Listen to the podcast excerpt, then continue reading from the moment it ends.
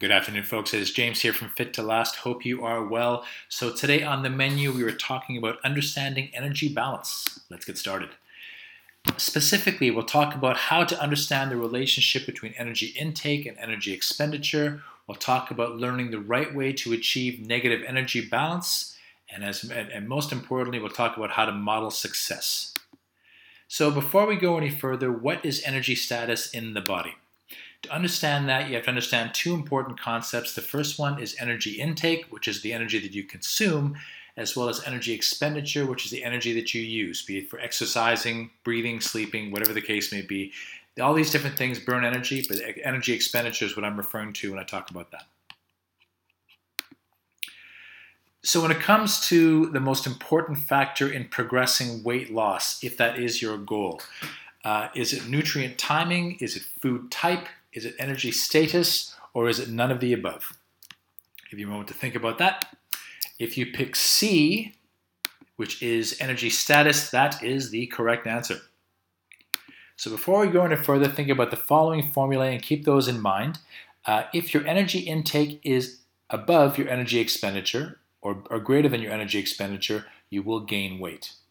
If energy intake is less than your energy expenditure, you will lose weight. If your energy intake is equal to energy expenditure, then weight does not change. Nutrient timing and food choices are very important, but energy balance is the most important factor in fueling body composition change. Now, when you're talking about different, um, different diets and different strategies, i.e., uh, the paleo diet, uh, high intensity interval training or HIIT training, strength training for fat loss, plant based nutrition, all of these things have the one thing in common, which is in order, if, if your goal is weight loss, all of these different strategies and, and protocols require a negative energy balance to be successful. So now that you have a clear understanding as to the importance of energy balance, what can you do about it? Uh, there's lots of ways to create a negative energy balance. You can restrict a macronutrient, you can eat smaller meals, you can skip a meal, or as an extreme measure, you can wire your jaw shut. That's a joke, by the way. Uh, but there is another way. And that way is increase your exercise volume, which means you get to maintain a relatively high energy intake, you don't lose any of your vital macronutrients, and you still maintain a negative energy balance in the process. So, how do you increase energy, energy, or pardon me, how do you increase exercise volume? Several ways you can do that. For example, you can take the stairs, you can get off the bus one stop or get off the tube or bus one stop earlier. You can park your car five, five blocks farther away.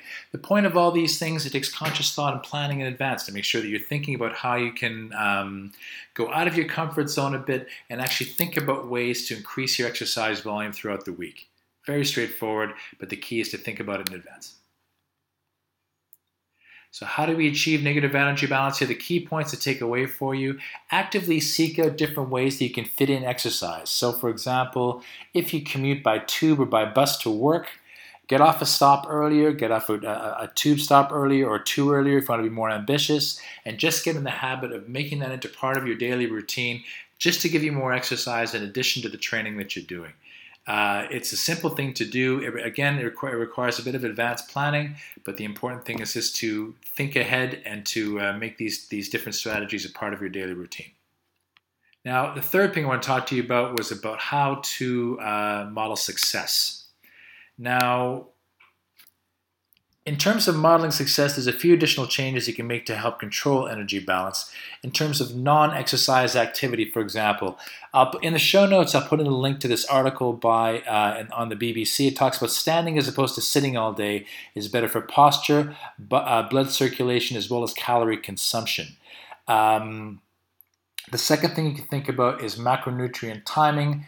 Uh, and I've mentioned this before in terms of timing your carbohydrate intake after you've exercised. So get your carbohydrates uh, during the day on a regular basis from uh, different, a mixed source of uh, fruits and vegetables. But in terms of after you train, that's when you're eating your starchy carb, your sweet potato, your quinoa, that kind of thing, just to make sure that you're getting the um, that starchy carbohydrate to replenish those energy, those uh, glycogen stores after you've trained. And then um, Another thing you can think about is to give yourself daily spontaneous challenges. For example, I've heard people talk about what they do is when they get up in the morning, the first thing they do, they get up, do 10 squats straight away. It's the sort of thing you don't think about, you just start doing it. After it's done, your blood's pumping, you feel a little bit better. But the nice thing is, is you can, um, it's something simple to be done every day. It doesn't mean hauling yourself into a gym, but you can do it on your own and it's very simple to do. Another thing I suggest to people as well is to find a role model of someone you want to be like. Now, if you're in one of our training programs, if it's someone that you um, that you're currently training with, and they're a model of someone you want to be like, tell them, share the wealth, share the love. It's good to know. I'm, sure that person would be happy to know that, that they're a, a model that, that you're trying to emulate. And the great thing is, you might find they have some tips for you and help you on to, to help you get to where you want to go more effectively. But what you want to do is you want to find a model, find someone who you can. Um, you can model yourself afterwards, and it gives you a living, breathing example of what you want to achieve. So that's it for me today. Like a very say, a very short podcast on talking about um, understanding energy balance. Once again, if you have any questions, please drop me an email to james at fittolast.co.uk. Thank you so much for your time. Have a great day.